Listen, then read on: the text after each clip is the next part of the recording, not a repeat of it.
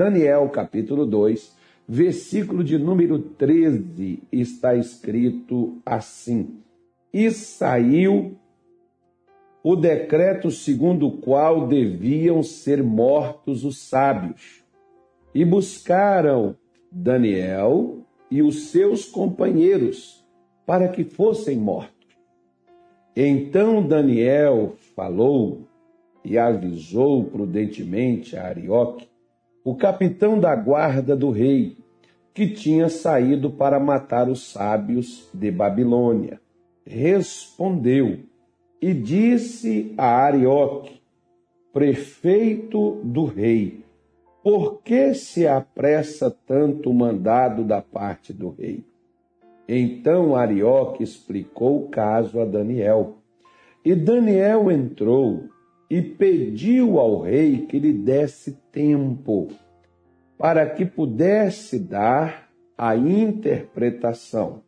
Então Daniel foi para sua casa e fez saber o caso a Ananias, Misael e Azarias, seus companheiros, para que pedissem misericórdia ao Deus do céu sobre este segredo, a fim de que também Daniel e os seus companheiros não perecessem com o resto dos sábios de Babilônia. Então foi revelado o segredo a Daniel numa visão de noite. Então Daniel louvou o Deus do céu. Vamos parar aqui. Aqui tem coisa aqui para a gente ficar uma semana falando constantemente desse texto que nós acabamos de ler. Vejamos bem, Daniel, ele estava entre os sábios da Babilônia, que não era só, algumas pessoas dizem assim, ah, os feiticeiros, bruxos. Não, gente. Lá não, não era só essa questão, não. É porque entre todas as pessoas, astrólogos, a, a, a, a as pessoas, por exemplo, que faziam adivinhação, astronomia, as pessoas que estudavam a ciência, Nabucodonosor não conseguiu explicação em área nenhuma. É quase mais ou menos aí como é essa coisa dessa, dessa pandemia que médico nenhum conseguiu até então, né, naquele início, naquele começo, lidar com a coisa que era uma coisa totalmente desconhecida né, de todo mundo, da ciência, nem a ciência tinha como controlar, reverter né, algumas situações, como, enfim, muitas pessoas acabou perdendo a vida dentro disso daí. Então, Nabucodonosor, ele mandou pegar os sábios da Babilônia, nos quais Daniel, os outros aqui, não é que eles participavam de adivinhação mágica, dessas coisas, mas se você pegar o capítulo 1 de Daniel, você vai ver que ele era instruído em toda a ciência, em toda a sabedoria. Astronomia é uma coisa, astrologia é outra coisa completamente diferente, só para você poder entender mais ou menos o que são, né, o que como as coisas são. No final embolou todo mundo, quer dizer, Daniel que não tinha nada a ver com aquilo acabou sendo colocado no meio. Você já viu, por exemplo, que em algumas situações às vezes você pode estar no lugar errado, na hora errada, com pessoas erradas, e você é colocado no meio de rolos? Pois é, foi o que aconteceu com Daniel. Foi o que houve também com eles. Né? Eles foram colocados no meio dos sábios, no meio dos astrólogos, no meio de toda aquela parafernália da Babilônia. Ele foi colocado juntamente todos os outros. Agora você imagine você vê que a, a, a mudança da sentença não poupou somente a vida de Daniel, de Azarias, de Ananias e de Misael. Foi de todos os sábios. Quantas pessoas perderiam a vida? Como, por exemplo, se você tem um negócio, você é um comerciante, se você falir, se o seu comércio fechar, sabe o que, que vai acontecer? Sabe o que, que vai haver com você? Infelizmente, não é só você ou a sua família que poderá passar dificuldades. Olha quantos empregados, quantos fornecedores depende que a sua empresa fique funcionando, esteja aberta, esteja comprando, vendendo, esteja funcionando de fato. Quantas pessoas serão prejudicadas com isso? Pois é. Assim, por exemplo, ali na Babilônia, não era só Daniel e os outros que morreriam, mas todos. Né? Centenas de pessoas, talvez milhares de pessoas, porque a província da Babilônia não era só a cidade em si, né? ocupava tudo, todo o império que Nabucodonosor reinava. E ninguém tinha resposta para aquilo que o rei precisava. Quando você não tem respostas para aquilo que você precisa, é aí que entra uma coisa: o agir de Deus. Mas para o agir de Deus chegar, o que, que aconteceu? A Bíblia diz que Daniel foi e pediu ao rei um tempo para que ele pudesse resolver aquela questão. Porque o rei Nabucodonosor, ele teve um sonho, o qual, se você, por exemplo, chegar e disser assim, olha, eu sonhei com um gato preto e eu estava passando debaixo de uma escada, ela caiu. Aí tem uns interpretadores de sonho aí que vai chegar, olha, gato preto não é uma coisa muito boa, passar debaixo de escada também já não é uma coisa. Todo mundo tem uma interpretação para um sonho. Né? Tem gente aí, não, isso significa aquilo, isso significa não sei o que, isso significa não sei o que, isso aqui significa não sei o que lá mais, tal, tal, tal, tal. Se você contar os seus sonhos. Só que Nabucodonosor, esperto como ele era, porque tem gente que fala as coisas para você, para poder de uma forma assim te bajular, tal, aquela coisa toda. Nabucodonosor falou assim: ó, eu tive um sonho e eu quero saber qual é o sonho que eu tive e qual é a interpretação do sonho.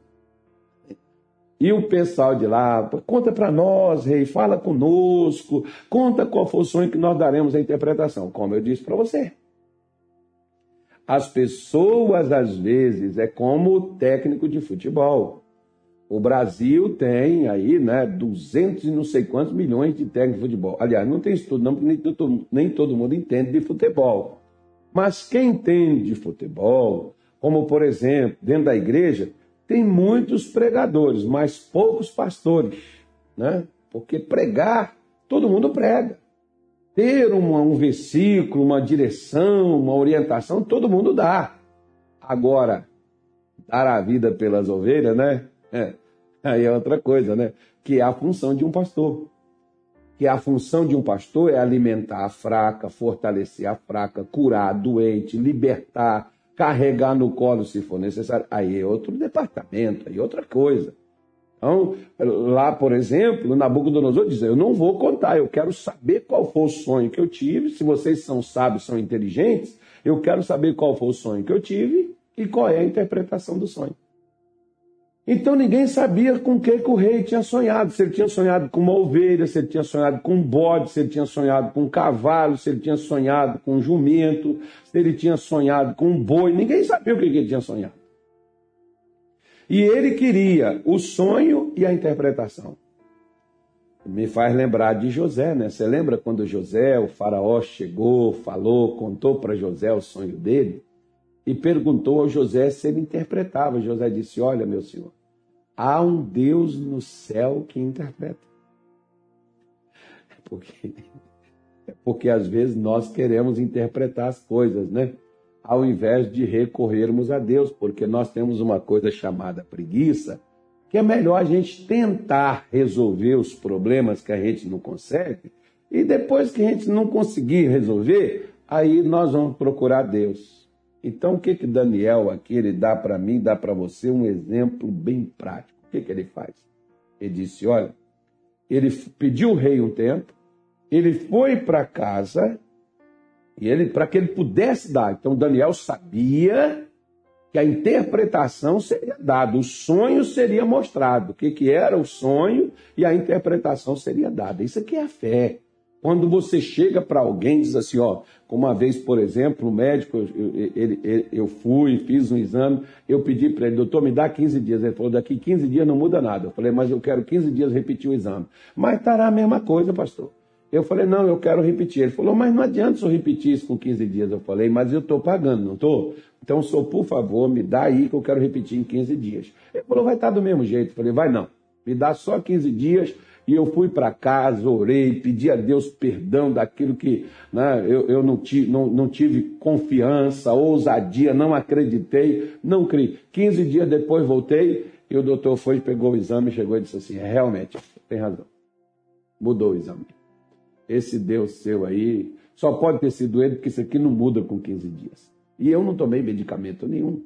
Eu somente usei uma coisa que a Bíblia chama de fé, porque fé é a certeza do que você espera. Daniel deu ao rei, pediu prazo e deu ao rei garantia. Eu vou trazer a interpretação. Agora, para Daniel fazer isso, o que, que aconteceu? O versículo 17 diz que Daniel foi para sua casa e fez saber o caso a Ananias, Misael e Azarias. Deus companheiros. Companheiros de quê? Companheiro de quarto? Companheiro de gole, companheiro de farra, seus companheiros de oração. Só fazer a senhora uma pergunta. Você tem companheiros de oração? Porque tem gente que não acompanha a gente nem aqui na live. Enquanto a gente está aqui na live, estão tic tic tic tic tic tic tic tic tic tic né? E não são companheiros. Está na oração, eles nem oram junto com a gente, né? Você tem companheiros de oração?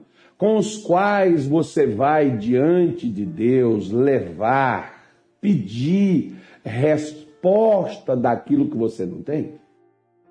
Você tem companheiro de oração com quem você se ajunta? Você faz parte de uma igreja? Na sua igreja tem oração? Seu pastor ora, você ora, você conhece alguém de oração que busca resposta de Deus? Porque as pessoas têm grupo de WhatsApp de tudo, menos de oração. Né? Não tem grupo de oração. Por quê? Por quê? Porque as pessoas não oram. Quem não ora, meu senhor, minha senhora, não tem resposta. Se você quiser ter resposta de Deus, aprenda a orar. Orar é tão importante que Jesus disse o seguinte: não, não é uma obrigação, não. Oração não é uma obrigação. Mas orar é tão importante que os discípulos, em João, João não, é Mateus, Mateus capítulo 6, versículo 9 em diante, os discípulos pediram a Jesus que os ensinasse a orar. Eles viram a importância do que é você aprender a oração.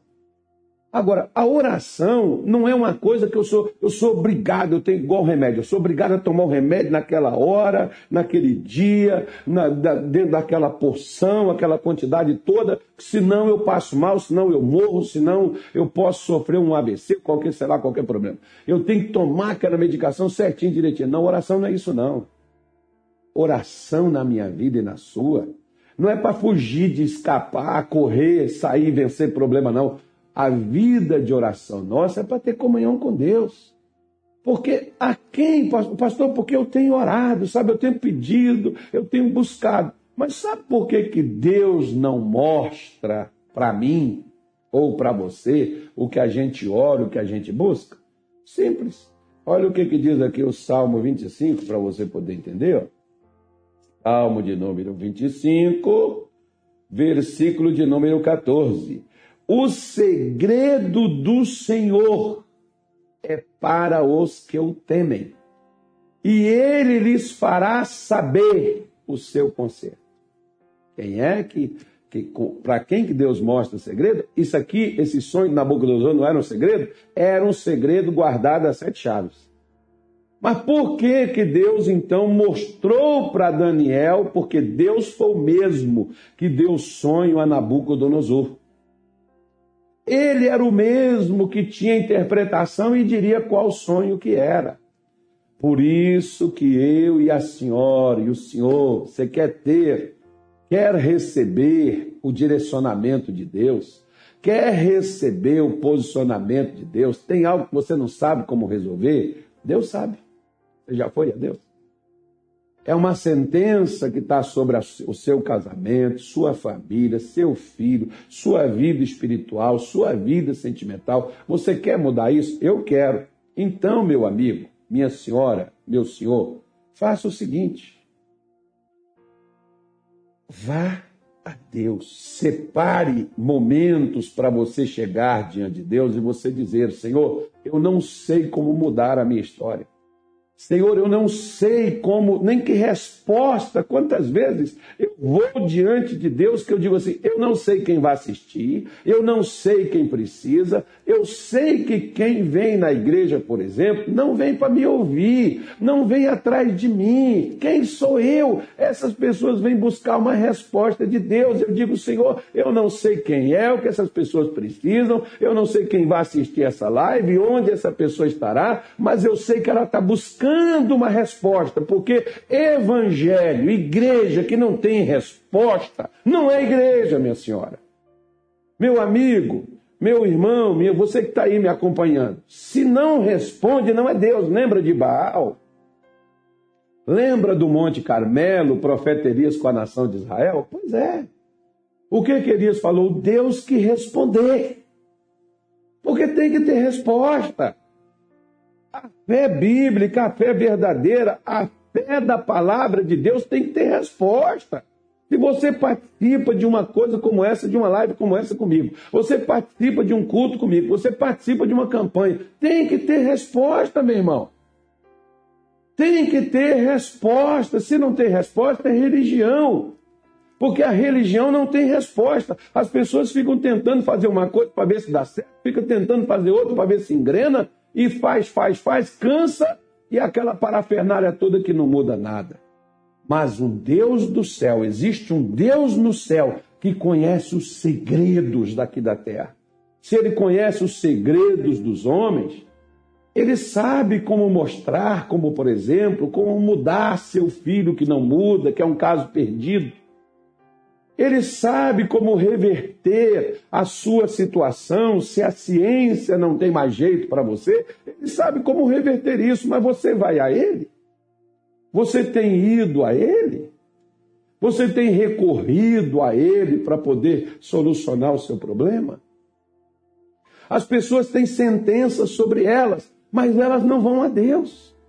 Você está num processo de fechar a sua empresa de perder uma licitação, que se você vai ter que fechar teu negócio.